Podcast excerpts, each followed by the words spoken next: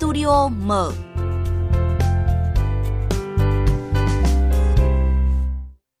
Thưa quý vị và các bạn, chính phủ chính thức bãi bỏ hình thức thi thăng hạng chức danh nghề nghiệp viên chức chỉ giữ lại xét thăng hạng. Theo Nghị định số 85 sửa đổi một số điều về tuyển dụng, sử dụng và quản lý viên chức vừa được ban hành cuối tuần trước, viên chức sẽ không còn phải thi mà được đăng ký xét thăng hạng nếu đáp ứng các tiêu chuẩn về năng lực chuyên môn và nghiệp vụ. Quyết định bỏ thi thăng hạng viên chức ngay lập tức nhận được sự phản hồi tích cực của đội ngũ cán bộ, công chức viên chức và các cơ quan quản lý. Nhiều ý kiến cho rằng bỏ thi thăng hạng viên chức không chỉ giảm gánh nặng thi cử tốn kém, mà điều quan trọng hơn là còn tạo động lực cho cả hệ thống hành chính. Vấn đề còn lại là các bộ chủ quản xây dựng tiêu chuẩn, điều kiện xét thăng hạng ra sao để tránh tiêu cực và khó kiểm soát. Làm thế nào để cán bộ công chức viên chức có động lực cống hiến, Nội dung này được chúng tôi bàn luận trong studio mở ngày hôm nay với khách mời là tiến sĩ Nguyễn Thị Hường, nguyên phó viện trưởng Viện Nghiên cứu Khoa học Hành chính của Học viện Hành chính Quốc gia. Và bây giờ, xin mời biên tập viên Minh Châu thực hiện cuộc trao đổi với khách mời. Vâng, trước tiên xin cảm ơn tiến sĩ Nguyễn Thị Hường, nguyên phó viện trưởng Viện Nghiên cứu Khoa học Hành chính của Học viện Hành chính Quốc gia đã tham gia chương trình cùng chúng tôi hôm nay ạ. Chào à, biên tập viên, kính chào các quý vị thính giả đang nghe đài. Vâng ạ, câu hỏi đầu tiên à, xin được hỏi tiến sĩ Nguyễn Thị Hương ạ. À, bà đã từng trải qua kỳ thi thăng hạng chức danh nghề nghiệp nào chưa và bà đánh giá như thế nào về hình thức này ạ? À, cũng như tất cả các giảng viên khác ấy, thì tôi cũng đã từng tham dự các cái kỳ thi thăng hạng và cũng như tất cả những cái giảng viên khác thì chúng tôi cũng đã từng phải chịu những cái áp lực của cái kỳ thi thăng hạng đó. À, đó là cái sự đầu tư cả về thời gian, cả về tâm sức và thậm chí là cả những cái điều kiện về kinh tế để mà có thể có được cái sự chuẩn bị tốt nhất. Thế nhưng mà cái mà chúng tôi nhận được ấy thì nó lại đôi khi chưa hẳn đã như là mong đợi. Ờ, bên cạnh đó thì bản thân tôi không chỉ với tư cách là một ờ, người trực tiếp tham dự kỳ thi mà tôi còn cũng là cái người đã từng trực tiếp chấm thi thăng hạng viên chức. Cho nên khi đánh giá về kỳ thi này ấy, tôi cũng xin tiếp cận từ hai góc độ. Ở góc độ là cái người trực tiếp tham dự kỳ thi thì quả thực phải thừa nhận đó là một cái áp lực không nhỏ và cái áp lực đó thì nó cũng sẽ gây ra những cái sự tốn kém cả về ờ, tinh thần cả về thể chất và cả về kinh tế cả cái yếu tố thời gian nhưng mà bên cạnh đó thì còn có cả những cái áp lực mà nó mang tính chất vô hình. Đó là cái áp lực về cái danh dự, về cái uy tín, về sự khẳng định mình. Ở góc độ là cái người mà trực tiếp tham gia chấm thi thăng hạng, thì tôi cũng phải thừa nhận rằng nó là một cái quá trình cực kỳ là tốn kém. Bởi vì cái kỳ thi nó đòi hỏi phải huy động rất là nhiều nguồn lực khác nhau, cả vật lực, tài lực, rồi là nhân lực, và còn cả những cái áp lực nữa vì vậy cho nên thực sự là tổ chức các kỳ thi này thì nó sẽ đem lại những cái kết quả không được như mong đợi và thực sự là nó cũng gây áp lực cho cả các cá nhân cũng như là cho các đơn vị tổ chức khi mà tham gia kỳ thi này. Vâng ạ, như vậy thì ờ, từ góc độ cá nhân của bà thì uh, cho rằng là cái kỳ thi thăng hạng thì là một kỳ thi rất là áp lực. Uh, vậy uh, theo tiến sĩ Nguyễn Thị Hương ạ, uh, việc bỏ thi thăng hạng chức danh nghề nghiệp và thay vào đó xét tuyển thì uh, sẽ tác động như thế nào đến đội ngũ cán bộ công chức viên chức và uh, cái phương thức quản lý cũng như là cái thẩm quyền của các bộ ngành và địa phương ạ? Vâng. Đầu tiên chúng ta phải nói rằng là cái việc mà xét uh, bỏ thi thăng hạng bằng hình thức xét tuyển ấy thì uh, nó là nguyện vọng của rất nhiều viên chức và có cả những cái đề xuất và sự đồng thuận của nhiều bộ ngành và các địa phương. Nhưng mà cái điểm thứ hai ấy, thì thi tuyển hay là xét tuyển thì nó chỉ là hai hình thức để cùng đạt được một mục tiêu đó là hướng tới sự đảm bảo về quyền lợi cho các cái viên chức, ghi nhận cái nỗ lực, cái sự phấn đấu và sự cống hiến của viên chức trong cái quá trình à, làm việc của họ, đồng thời tạo động lực cho họ gắn bó và tiếp tục phấn đấu trên cái cương vị của mình cùng một mục tiêu mà hình thức nào nó ưu thế hơn thì cần phải lựa chọn cái hình thức đó. Thế mà chúng ta đã nói ở trên ấy, cái hình thức thi tuyển thì nó rất là mất ưu thế. Thậm chí là nó sẽ tạo ra những cái sự tốn kém không đáng có. Thì cái việc mà chuyển nó sang hình thức xét tuyển rõ ràng nó là một sự lựa chọn có tính hợp lý. Mặt khác thì cái xét tuyển này nó sẽ đảm bảo được cái tính khách quan hơn ở chỗ là nó không chỉ thông qua một cái kỳ thi thậm chí là có tính chất may rủi mà nó sẽ được thực hiện bởi một cái tổ hệ thống của một cái tổ chức gồm những người mà trực tiếp làm việc, trực tiếp quản lý và trực tiếp sử dụng viên chức. Những cái sự đánh giá này sẽ đảm bảo cái tính chính xác hơn, đa dạng hơn và nhìn nhận một cách nó đầy đủ thấu đáo hơn, à, giúp cho cái người công chức có thể có được cái sự công bằng khi mà mình được xét tuyển hoặc là được tham gia xét tuyển. Vâng ạ, à, cảm ơn những cái ý kiến đánh giá của tiến sĩ Nguyễn Thị Hương. À, có một thực đề đó là à, bất cứ lĩnh vực nào thì cán bộ viên chức và người lao động thì đều có cái nhu cầu thăng tiến trong công việc. Và việc được thăng hạng không chỉ là chứng tỏ cái năng lực nghề nghiệp mà còn liên quan đến chế độ chính sách, tiền lương. À, vậy theo bà, à, bỏ thi thăng hạng thì liệu có thể giúp cán bộ công chức viên chức có thêm cái động lực cống hiến và hạn chế được cái tình trạng nghỉ việc hàng loạt, bỏ khu vực công sang khu vực tư như thời gian qua không ạ? Dạ vâng. Chết hết chúng ta cũng phải thừa nhận rằng là cái việc mà bỏ thi thăng hạng viên chức ấy thì nó đã đáp ứng được một cái sự ờ, mong mỏi, những cái mong cái cái đề nghị và cũng là cái nguyện vọng của đông đảo các cái ờ, những người viên chức mà có đủ điều kiện để tham gia thăng hạng này. Thế nhưng mà ở một cái cạnh nào đó ấy, thì nó không chỉ là cái việc mà chuyển sang cái hình thức xét tuyển ấy, nó không chỉ là đem lại cái kết quả mà tương đối công bằng mà như chúng ta đã nói ở trên mà nó còn là một cái hình thức mà nó sẽ giúp cho cái người viên chức có nhiều cơ hội hơn để mà có thể tham gia hoặc là được khẳng định mình. Lý do là bởi vì các cái kỳ thi thăng hạng ấy thường là được tổ chức nó trong một cái thời gian khá là dài hạn. Và cái quá trình mà mỗi một cái kỳ thi sau một cái thời gian dài đấy mới tổ chức ấy thì khiến cho rất nhiều viên chức mất cơ hội. Còn cái hình thức xét tuyển này ấy, thì nó theo một cái thông lệ là khi mà có đủ điều kiện và có đầy đủ uh, những cái nguyện vọng có được những nguyện vọng và những người có đủ điều kiện thì cũng có thể tổ chức để xét tuyển và trên cơ sở cái nhu cầu thực tế của cái đơn vị sự nghiệp. Tuy nhiên tôi cũng phải nói thêm rằng là nếu coi đây như là một trong những cái uh, lý do, một trong những cái giải pháp mà có thể hạn chế được cái tình trạng gọi là chảy máu chất xám từ khu vực công sang khu vực tư hay là cũng là một trong những cái yếu tố có thể giúp cho bản thân cái tình trạng mà bỏ việc À, của cái người viên chức nó giảm đi thì nó cũng chưa hẳn.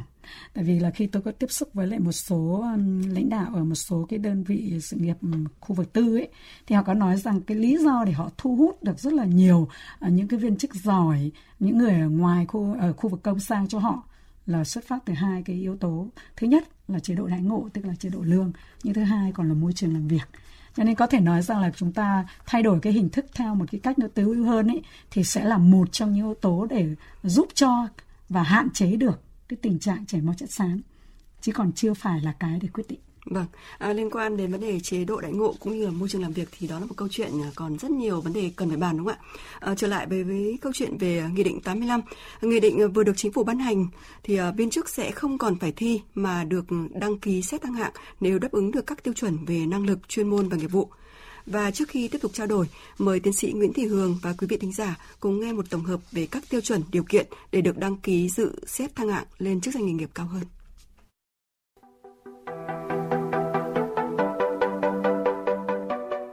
Được xếp loại hoàn thành tốt nhiệm vụ trở lên trong năm công tác liền kề trước năm dự xét thăng hạng, có phẩm chất chính trị, đạo đức nghề nghiệp tốt, không trong thời hạn xử lý kỷ luật, không trong thời gian thực hiện các quy định liên quan đến kỷ luật theo quy định của Đảng và của pháp luật. Có năng lực trình độ chuyên môn nghiệp vụ để đảm nhận chức danh nghề nghiệp ở hạng cao hơn, liên kề hạng chức danh nghề nghiệp hiện giữ trong cùng lĩnh vực nghề nghiệp. Đáp ứng yêu cầu về văn bằng, chứng chỉ và yêu cầu khác của tiêu chuẩn chức danh nghề nghiệp dự xét thăng hạng Trường hợp tại thời điểm xét thăng hạng mà Bộ Quản lý chức danh nghề nghiệp viên chức chuyên ngành chưa ban hành quy định nội dung chương trình hình thức, thời gian bồi dưỡng thì không phải đáp ứng yêu cầu về chứng chỉ bồi dưỡng chức danh nghề nghiệp viên chức được xét thăng hạng được coi là đáp ứng tiêu chuẩn điều kiện của hạng được xét. Đáp ứng yêu cầu về thời gian công tác tối thiểu giữ chức danh nghề nghiệp hạng dưới liên kề theo yêu cầu của tiêu chuẩn chức danh nghề nghiệp dự xét thăng hạng. Vâng, ờ, đó là những cái tiêu chuẩn và điều kiện chung. Ờ, còn tiêu chuẩn và tiêu chí cụ thể thì sẽ do Bộ Quản lý chức danh nghề nghiệp, viên chức chuyên ngành có trách nhiệm quy định. Liệu cái việc này thì có xảy ra cái tình trạng là Bộ sẽ vẽ thêm những cái điều kiện và gây khó khăn cho công chức viên chức hay không ạ? Tôi phải nói rằng là đây không chỉ là Bộ mà còn cả là địa phương nữa. Cái câu chuyện mà có thể có những cái sáng tạo thêm uh, ngoài cái quy định chung của theo cái nghị định của chính phủ thì không phải là không có. À, có thể thấy là ngày hôm qua ấy, thì cũng rất là tình cờ thôi. Tôi có nói chuyện với một bạn là giáo viên mầm non ở một cái huyện ngoại thành của thành phố Hà Nội. Thì bạn có nói rằng là ở cái trường của bạn ấy thì có khá nhiều giáo viên là đủ cái tiêu chuẩn để có thể thăng hạng từ là viên chức hạng 3 lên hạng viên chức hạng 2 Ờ, thế nhưng mà coi trong đấy có những người thì sắp nghỉ hưu rồi và thậm chí còn là người dân tộc thiểu số. Thế nhưng mà họ lại không thuộc cái nhóm mà được ưu tiên để tham dự xét tuyển cái kỳ thăng hạng lần này. Lý do là bởi vì nó có một cái công văn là công văn 3277 của sở nội vụ của thành phố Hà Nội ấy à, ban hành cái ngày 2 tháng 11 năm 2023 thì có yêu cầu là tập trung giả soát đề xuất đội ngũ giáo viên giữ chức vụ lãnh đạo quản lý, giữ vai trò là tổ trưởng tổ phó chuyên môn và đội ngũ giáo viên cốt cán được thăng hạng phù hợp. Mặc dù là đây chỉ là một cái gợi ý thôi, nhưng mà thực tế thì các cái đơn vị khi tiếp nhận này được hiểu rằng, ngầm hiểu rằng là rõ ràng là đây sẽ là cái nhóm được ưu tiên. Và trên cơ sở đó thì nó không phải cứ ngẫu nhiên ai đủ điều kiện là được xét sang thăng hạng. Và như vậy cơ hội của những cái người mà đủ tiêu chuẩn, đủ điều kiện, nó sẽ rất là xa vời so với những người ngoài các điều kiện tiêu chuẩn kia họ còn là những cái cán bộ lãnh đạo quản lý hoặc là cái nhóm được thực diện là cốt cán thì đấy là một thực tế.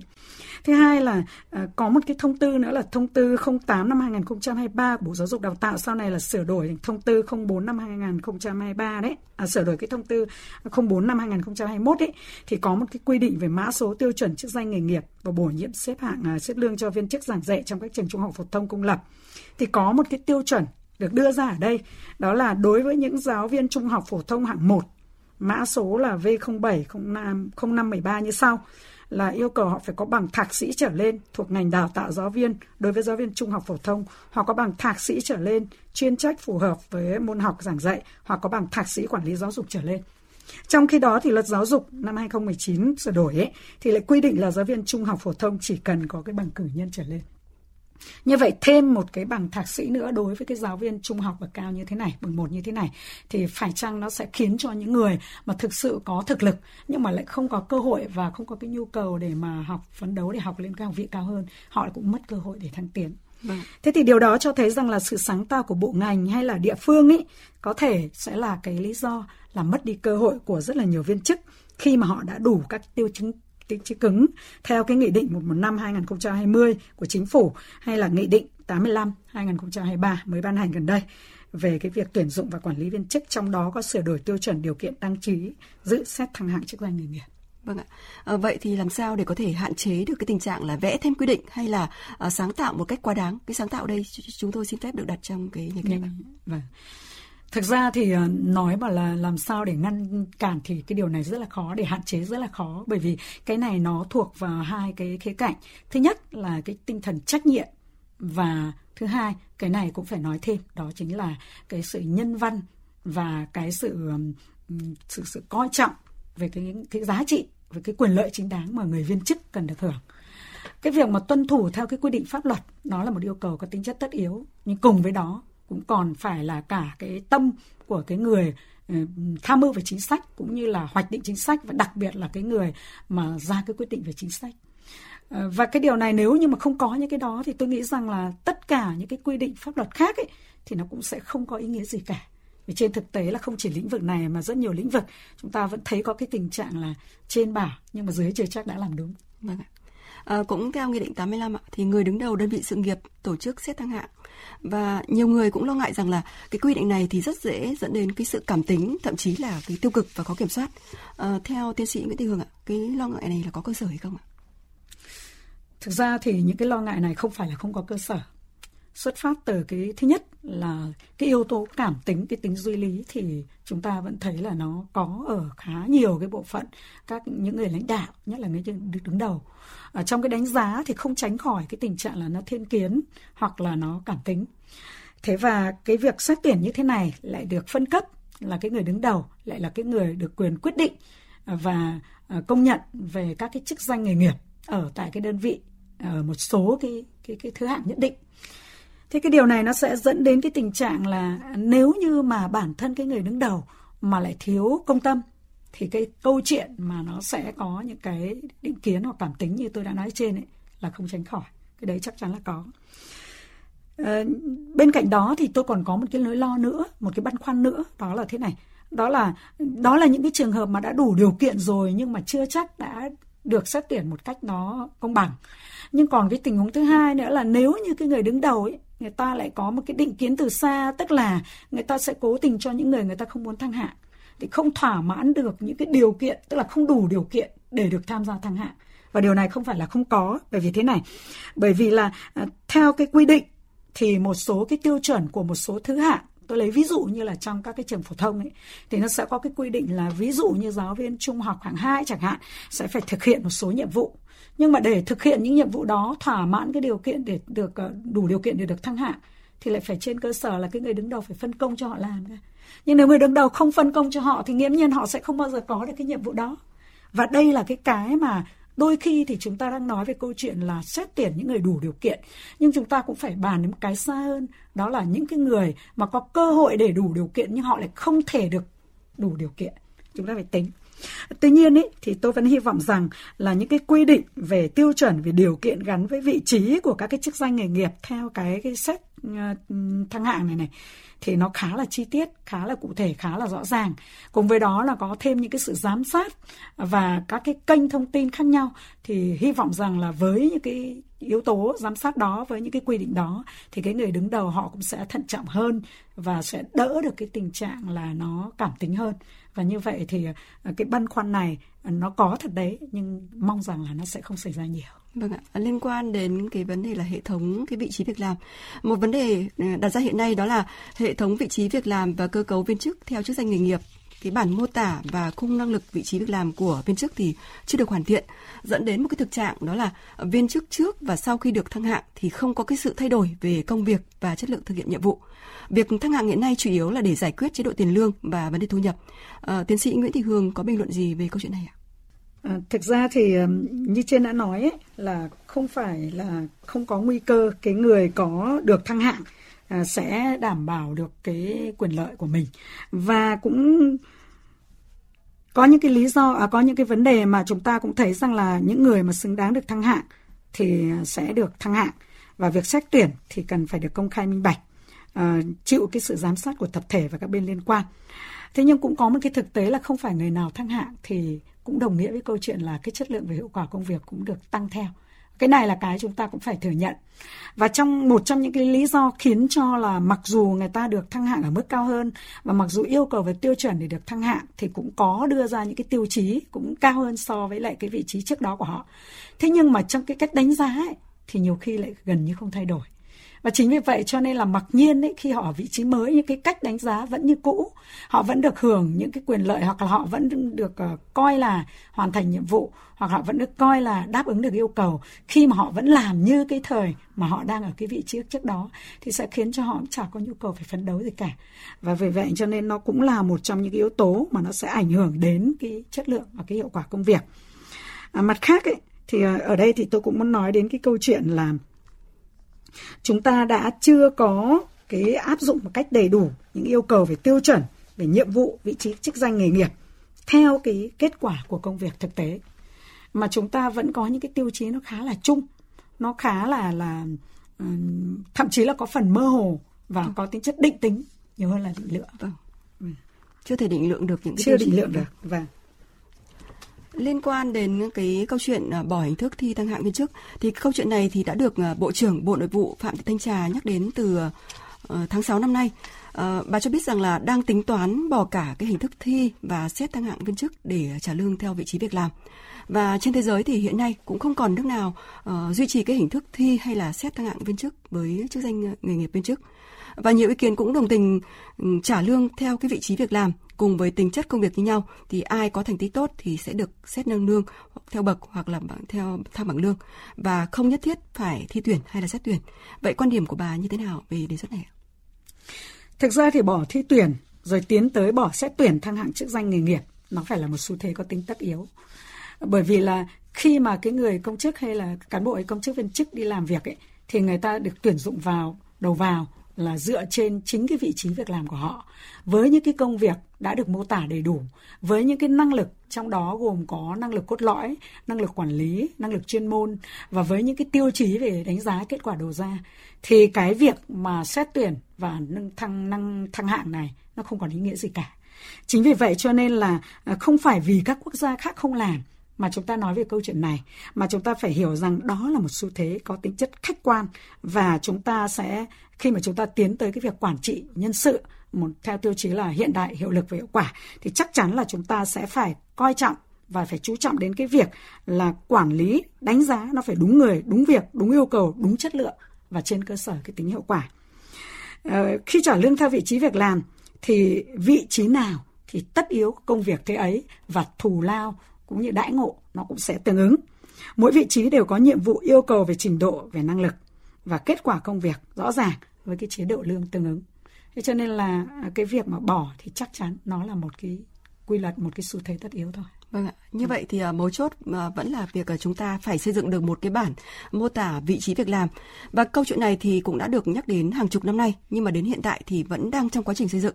Uh, theo bà, nếu mà có được cái khung vị trí việc làm cụ thể, đúng người đúng việc, viên chức được trả công xứng đáng thì có giải quyết được cái tình trạng thi để tăng lương thu nhập chứ không phải là để nâng cao chất lượng công việc hay không ạ? Mình chính thế đấy. Bởi vì bản chất của cái việc mà chúng ta um, xây dựng cái theo cái vị trí việc làm là để chúng ta có được một cái sự mô tả công việc một cách đầy đủ, chính xác và chi tiết để làm căn cứ tuyển dụng cũng như là việc sử dụng và đánh giá một cách uh, chính xác, đầy đủ, đúng người, đúng việc. Và khung vị trí việc làm mà nó càng cụ thể, càng rõ ràng, càng sát với yêu cầu và mục tiêu công việc thì đồng nghĩa với câu chuyện là chất lượng công việc sẽ được đảm bảo ngay từ cái khâu tuyển dụng. Chúng ta sẽ tránh được cái tình trạng là chúng ta tuyển những cái người mà không phù hợp với chuyên môn, để rồi sau này chúng ta lại cứ phải đào tạo lại, rồi chúng ta mất rất nhiều thời gian và chi phí cũng rất là lớn vào chính cái câu chuyện đào tạo lại này. Thay vào đó thì cái vị trí việc làm, nó đã định định dạng được luôn cái khung năng lực, cũng như là cũng có định dạng luôn các cái yêu cầu về công việc rất là cụ thể, rất là chi tiết và ờ, các cái thành tố để tạo nên vị trí việc làm thì nó có nhiều yếu tố lắm. Ví dụ nó bao gồm chức danh tên gọi của vị trí việc làm, ví dụ chức trách nhiệm vụ và quyền hạn của người giữ việc việc làm ờ, cần thực hiện, nó gắn với cái bản mô tả công việc. Ví dụ như tiêu chuẩn yêu cầu và trình độ kỹ năng chuyên môn của người giữ vị trí việc làm cần phải đáp ứng. Ví dụ như là lương, tiền lương tương ứng với chức danh, chức trách và tiêu chuẩn của người giữ vị trí việc làm rõ ràng là điều này nó sẽ cho thấy là xây dựng cái vị trí việc làm nó thuyết phục hơn so với việc tổ chức thi hay là xét thăng hạng nhiều khi mà những cái hình thức như thế này nó đều mang tính chất cơ học và nó không đảm bảo được cái tính công bằng, cái tính khách quan, cái tính chính xác nhất là trong thực tế ờ, khi mà người được thăng hạng bổ nhiệm ở các chức danh nghề nghiệp cao hơn thì cũng không đồng nghĩa với cái việc là chất lượng và hiệu quả công việc của họ sẽ tốt hơn. Vâng ạ, một lần nữa xin trân trọng cảm ơn tiến sĩ Nguyễn Thị Hương, nguyên Phó Viện trưởng Viện Nghiên cứu Khoa học Hành chính, Học viện Hành chính Quốc gia đã tham gia chương trình cùng chúng tôi hôm nay. Cảm ơn quý vị và các bạn đã quan tâm theo dõi. Quý vị và các bạn vừa nghe nội dung bàn luận trong studio mở về việc chính phủ chính thức bãi bỏ thi thăng hạng chức danh nghề nghiệp, giảm áp lực tiết kiệm chi phí.